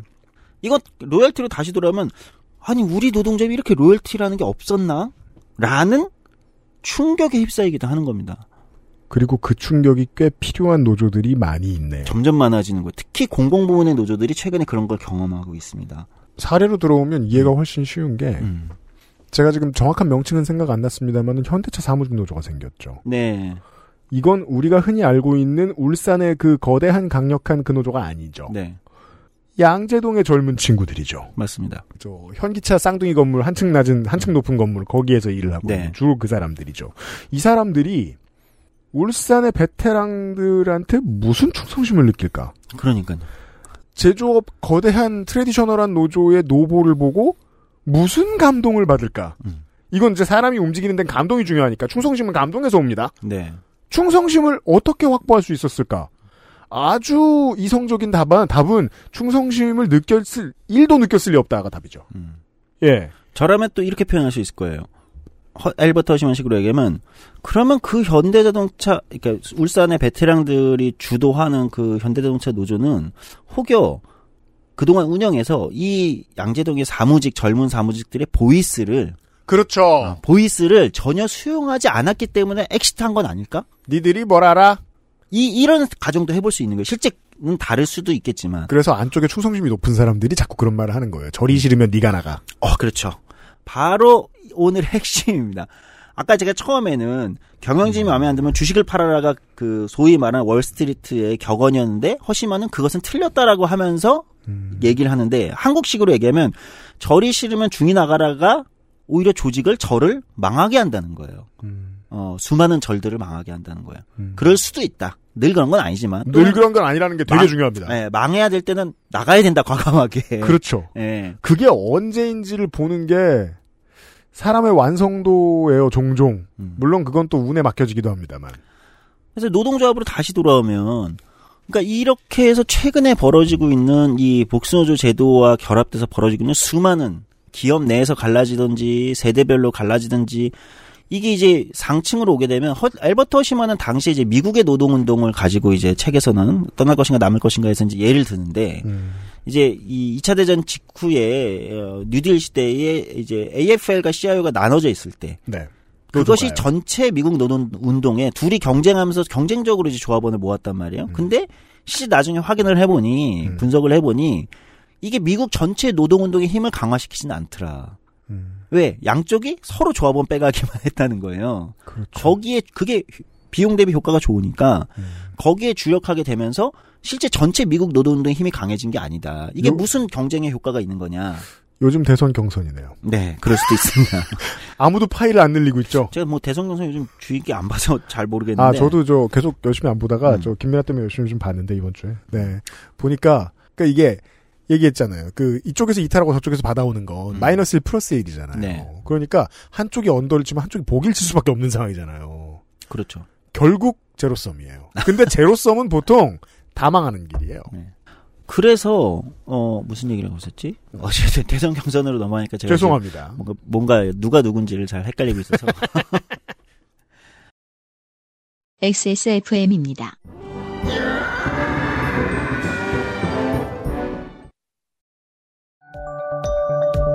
세계에서 가장 많이 팔리는 노트북 브랜드 레노버. 뛰어난 가성비로 당신의 라이프 스타일을 변화시킬 IdeaPad. 지금 바로 액세스몰 전용 특가로 구매하세요. Lenovo for those who do.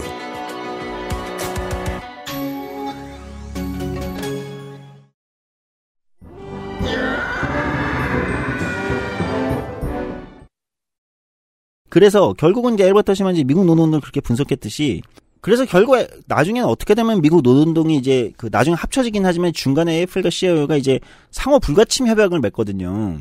서로의 조직은 건드리지 말자. 그러니까 서로가 조직 안 돼 있는 데를 먼저 조직하는 건 그럼 각자 경쟁이니까 하자. 근데 서로의 조직은 건드리지 말자는 불가침 협약을 해요. 음. 사실 그러면서 그 다음에 이제 나중에 통합으로 가고 미국 AFL-CIO로 사실 미국 노동운동이 이제 되살아 났던 거거든요. 어, 음. 지금 2020년대의 한국은 그것도 뛰어넘는 금도를 넘어선 경쟁을 지금 한국노총이 하고 있단 말이에요. 제가 목요일에 말씀드렸던 대로. 음. 회사와 손을 잡고 사실상 어용이 되면서 강제로 노조원을 빼가는 일들을 지금 많은 사업장, 많은 지부에서 하고 있는데, 아, 미국은 그런 해법을 냈군요. 옛날에. 그래서 이 우리가 이제 오늘 앨버트 허시먼의 이제 떠날 것인가 남을 것인가를 보면서 exit voice loyalty라는 것이 상황에 따라서 어떻게 배합되느냐를 놓고 지금 여러분들이 처해 있는 수많은 조직들 사실은 뭐 작은 취미 동아리도 마찬가지입니다. 예. 음. 고민을 해볼 수 있는데 저는 최근에 한국 민주주의의 어떤 경향성 이제 노동조합도 그렇지만 노동조합만이 아니라 한국의 정당들 아까 이제 얘기하듯이 정당을 비롯한 이제 민주주의의 경향성도 좀 그런 데 있다고 생각해요. 아마도 SNS가 저는 이걸 계속 증폭시킨다는 의심을 저는 저버릴 수가 없는데 뭘 저버릴 수가 없어요. 원인은 아니지만 증폭을 시킨다. 원인은 아니에요. 네, 원인을 SNS일 수는 없지. 그건 되게 게으른 얘기인 거잖아요. 그렇지만 거대한 스피커의 역할은 해요. 그렇죠. 굉장히 빠르고 거대한 증폭기 역할을 하는 것 같은데, 그러니까 이걸 이제 푸시 버튼 데모크라시라고 하잖아요. 뭐냐면 그냥 비용이 안 드는 거예요. 비용이 누구도 별 비용이 안 들어. 내가 그냥 좋아요 한번 누르거나 공유하기 한번 하는 거는 사실 비용이라고 저는 생각하지 않는 거예요. 네. 비용이 들지 않기 때문에 어쩌면 loyalty도 발생하지 않는 거고 voice를 조직하는 것이 아닌 그냥 exit. 사실 그걸 보이, 만들어내요. 어, 공유하기 하고 좋아요를 누르는 게 voice를 조직한다고 착각하게 만드는 걸 수도 있고. 근데 실제로는 음. 이탈하자는 voice들만 자꾸 지지를 받잖아요. 네네네. 그것이 조직을 실제 건강하게 만드는가, 공동체를 건강하게 만드는가. 결과적으로는 좀 그렇지 않은 것 같다는 의심이 계속 든다는 거죠. 물론, 어, 이 exit voice loyalty를 단순 배합하는 것이 아니라 상황에 따라서 현명하게 우리가 봐야 되기 때문에, 어, 정답이 있는 얘기는 아닙니다. 허시먼 본인도 이제 얘기를 했지만, 이건 무슨 정답이 있는 게 아니다. 마치 정답이 있는 것처럼 현실의 문제를 경제학에 너무 정답이 있는 것처럼 얘기하는 것이 훨씬 문제인 거다. 그렇죠. 이런 얘기를 하는 거죠. 정답이 있지 않다. 단순 배합으로서도 해결이 되지 않는다. 음. 어, 그렇게 해결되지 않는다. 다만 다양한 어떤 옵션과 사례들이 있음을 염두에 두고 우리가 분석하고 대안을 제시해야지 음. 마치 뭐 하나만 대안인 것처럼 우리가 얘기하면 안 된다는 게 이제 허심원의 핵심적인 주장이었고 음. 오늘 제가 이제 드리고 싶은 말씀들도 우리가 처해 있는 공동체의 어떤 위기나 정체 퇴보의 대안이라는 것이 그렇게 단순하게만 존재하지 않는다는 걸 우리가 제 그거부터 시작 인정하고 시작해야 그렇죠? 한 줄로 정리하는 사람들이 각광받는 시대는 결국 모든 땡땡은 죽어야 돼라는 문장이 승리하게 됩니다. 그렇죠. 그러니까 PPT로 정리할 수 있으면 음. 그건 대안이 아니에요, 제가 볼 때. 음. 예, 몇 장 PPT로 정리할 수 있는 깔끔하게 어, 프레젠테이션 할 수 있는 거라면 전 대안이라고 보기 어렵다고 생각해요. 실질적으로는. 음. 어, 그것이 이해를 돕는 과정일 수는 있지만 그것이 대안이 될 수 있는가. 어, 그런 면에서 우리가 때로는 치러야 되는 비용, 때로는 어, 귀찮아도 민주주의라면은 귀찮더라도 그러니까 허심한 이런 표현하는데 저는 굉장히 인상적이었는데 밀턴 프리드만이 그런 얘기를 했다는 거예요. 그 보이스를 그렇게 민주주의 안에서 그렇게 하는 과정이 얼마나 저기 하는 과정, 귀찮은 과정이냐. 그거야. 어, 이렇게 하는데 허심한이 딱 한마디로 하는 그게 민주주의다. 저 게으른 놈. 가장 훌륭한 정치적 어떤 자기 행동을 하고 있는 거다 저것이 바로 음. 어, 그게 민주주의라고 하는 것이다 네. 어, 이렇게 얘기하는 거거든요 그러니까 우리도 좀 그런 생각을 가질 필요가 있는 거 아닌가 이런 말씀 좀 드립니다 그래서 저는 민주주의를 상징하는 어, 가장 적당한 어, 영화 속의 장면으로 브루스 올마이티의 브루스가 올마이티가 된 직후의 장면. 가만히 있는데 음. 온 세계 사람들이 기도하는 말이 다 들리죠. 그래서 공포에 휩싸입니다. 모든 말이 다 들리니까. 그래서 어, 소원을 다 들어줬다가 로또가 휴지 조각이 되죠. 아주 적절한 표현이에요. 그렇죠 예. 이 책의 일부를 또 차용을 하면서 시간을 좀 마무리하겠습니다. 네. 이 책의 접근법은 어떤 이탈 혹은 항의의 혼합이 최적이라는 확고한 처방을 내리지 않는다. 더구나 각각의 제도가 시행착오를 거치면서 점진적으로 거기에 고유한 혼합이 필요하다는 생각에도 동조할 생각이 없다. 어떤 특정 시점에서 두 가지 방식 중에 하나가 모자란다고 말할 수는 있겠지만 장기적으로 어떤 방식이 가장 효과적인 혼합이라고 단정적으로 말하기는 어렵다. 이유는 간단하다. 각각의 회복 메커니즘은 그 자체로 이 책이 계속 제기했던 퇴보의 세력에 노출되어 있기 때문이다. 저는 이런 결론 너무 좋아요. 똑같은 일을 해도요. 사람들이 모여서 하는 일엔 또라이가 붙어요. 그렇죠 그런 장애물이 없이 인간사를 헤쳐나가려고 한다? 아유, 그렇게 게으르면 안 되죠. 이런 얘기였습니다. 어, 믿어주십시오. 어, 어, 가장 재밌는 시사가 되겠습니다. 조성주 소장 수고하셨습니다. 감사합니다 XSFM입니다.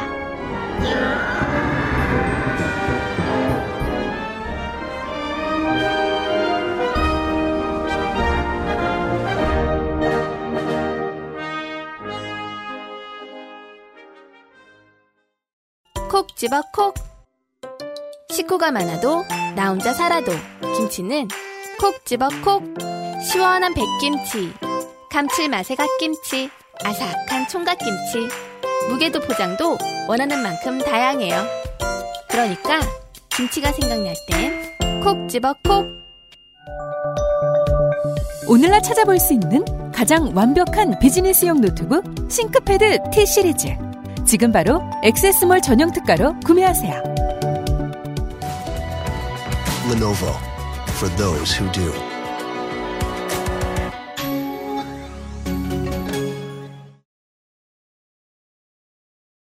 또 한 번 엘버트 허시만의 떠날 것인가 남을 것인가 원 제목을 직역하면 탈퇴. 네 이탈 목소리 내기 그리고 충성심 음. 아, 인간사를 이렇게 세 개의 요인으로 구분해 볼 수 있습니다. 탈퇴, 글쓰기, 침묵질. 그 제가 약한 게 침묵질이잖아요. 네. 지난 10년 동안 계속 생각했거든요. 침묵질은 되게 꼭 필요한 요소다. 나한테 없을 뿐. 잘하는 누군가가 있어야겠구나. 재밌는 거는 지금 이제 그 많은 트래픽을 소화하는 커뮤니티들에서 음, 또 금지하는 게 침묵질이잖아요. 그쵸. 네. 이탈과 항의는 침묵질에 비하면 문제가 생겨도 해결이 쉬워요. 그런 거죠. 근데 침묵질은 감정이 얽혀 있으니까 네. 여기서 문제가 발생하면 큰 문제가 됩니다. 음. 근데 뒤집어 생각해보죠. 이게 뭐 그냥 게시판 커뮤니티다.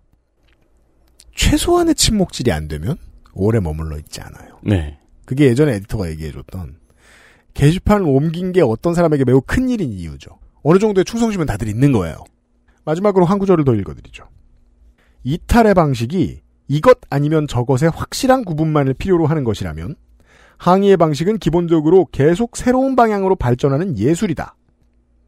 그래서 제가 그 개파가 구체화되는 사이에 정치를 들여다보고 있으면 그게 참 꼴보기가 싫죠. 예를 들어 한 사람이 싫어요. 한 사람의 정치인이 싫어요. 네. 근데 그럼 그 한 사람의 정치인은 어, 어떤 걸 잘하거든요. 근데 그 가치도 부정을 해버려요. 그러면서 둘 중에 하나를 고른다고 해버리니까 자기가 이제까지 좋아하던 많은 가치도 같이 져버려요. 음. 그런 극단적인 사람들이 되게 많아요. 네. 이탈은 종종 그런 위험성을 가지고 있습니다. 이러한 상황에서 두 대안이 여기서 두 대안이란 도망가거나 목소리를 내거나죠. 두 대안이 모두 가능한 경우라면 이탈 방식을 선호하는 편견이 생긴 것이다. 고객이나 구성원은 항의하는 방식이 돈도 적게 들고 더욱 효과적인 방법을 발견해낼 가능성이 있을지라도 대체로 과거의 항의 방식이 치러야 했던 비용과 효과에 근거하여 결정을 내릴 것이다. 그러므로 이탈 방식이라는 대안이 존재하는 경우 항의 방식의 발전은 위축되는 경향을 띠게 된다. 저는 이게 대한민국의 발전 사항이 다른 나라에 비해 눈부시게 빠른 중요한 원인 중의 하나라고 생각합니다. 다들 도망가는 것 같지만 주로 겁나 따지죠. 음, 그렇죠. 예. 항의에 좋은 예. 오늘날의 한국이라고 생각해요. 네. 네. 말씀하시는 걸 계속 듣고 있는데 이 세 개를 다 해본 정치인이 생각이 나네요. 누구요? 유승민. 대부분의 정치인은 이 세계를 다 해봅니다. 어이. 이렇게 티나게 다 한 사람도 더러 있지만. 네. 제가 좋아하는 시사 아카데미의 이야기는 보통 이렇습니다. 답이 참 어렵다는 걸 알아라. 답이 참 어렵습니다. 대선 시즌이고 적지 않은 청취자 여러분들이 작게는 한 표를 행사하기 위해서 당원 가입도 안 하셨던 걸 하시고 크게는 이제 개파 싸움도 열심히 하시고 트위터에서 뒷담도 겁나 까시고 네. 열심히 하신다는 걸 알고 계십니다. 사람이 열심히 하다 보면 어, 표정이 변하고 얼굴색이 변하고 그래요. 그러다 다시 돌아오면 됩니다. 근데 그 돌아오는 게 아주 어렵습니다. 그 저는 그 시사 아카데미를 초창 그러니까 열심히 들었다는 보람 같은 게 요즘에 좀 느껴지는 것 같아요. 음. 네. 그러니까 이- 저게 정치 세력화구나. 네. 어, Gangs of New York이구나. 그렇죠. 네. 정치 세력화는 아름답지 않습니다. 그렇겠죠. 아무래도. 네. 결론은 얼마나 멀리 가지 않고 제정신을 가지고 낼 수 있는 사람들이 많느냐가 중요합니다. 네. 그리 되길 바랍니다. 결국 뜬구름 잡는 대선 이야기로 한 주를 보낸 426회의 그것은 알기 싫다였습니다. 다음 주에는요. 문학 특집. 맞죠? 네. 여름 문학 특집. 문제는 여름이 다 갔죠. 그렇죠. 하지만 핫 입추. 긍정적인 낭보. 우리는 집에 좀 더 있어야 합니다. 그리고 이런 얘기 들으면 기가 팍 쇠하고 속이 상한 분들도 있는 것 같아요. 제가 어, 방송이 끝나고 나가서 조성주 소장하고 얘기를 했는데 조성주 소장은 여행을 참 좋아하고 어, 네. 돌아다니는 걸 좋아하고 혼자 있는 걸 좋아하는 동시에 사람들을 만나는 걸 좋아하기 때문에 정치를 할 수 있는 것 같아요. 그러니까 small 여행을 되게 많이 다니시잖아요. 그러니까 말이에요. 소소한 여행을 참 네. 좋아해요. 그래서 이제 슬슬 힘들어지는 거예요. 음. 근데 저는 아직 이해를 못하는 거예요. 저는 혼자 있는 체력이 더- 전혀 떨어지지 않았으니까. 제 삶은 지금 초등학교 때랑 똑같거든요. 그러니까 아무데도 안 가고 학교 집, 학교 집, 슈퍼, 슈퍼, 학교 집, 학교 집, 슈퍼, 컴퓨터, 컴퓨터, 컴퓨터, 컴퓨터. 저는 그렇게 6년을 살았잖아요. 네. 6년이면 12년을 살았어요. 근데 문제 없었거든요. 지금이라도 오은영 선생님 한번 만나보는 것도. 내가 뭐가 문제인지 네. 알려주실 수 있는 유일한 분. 네. 그분을 만나는데 큰 돈이 드는 건 당연합니다, 청취자 여러분. 그래서 제가 이렇게 말씀드리는 게 어떤 분들에겐 속이 상하실 수도 있겠습니다. 혼자 있는 체력을 기르시고 동시에 좋은 생각을 해주셔야 됩니다. 좋은 생각은 뭐? 명작을 만날 시간이 많아요. 만나는데 시간이 아주 오래 걸리는 네. 명작을 만나겠고요. 네. 살면서 좋은 생각을 가장 많이 했던 때가 떠오르네요. 훈련소? 네. 왜냐면 좋은 생각이 옆에 있잖아요. 그러니까요. 변기 위에 앉았더니. 네. 그리고 반신반의했지만 의외로 히트한 이가용 코너가 돌아옵니다.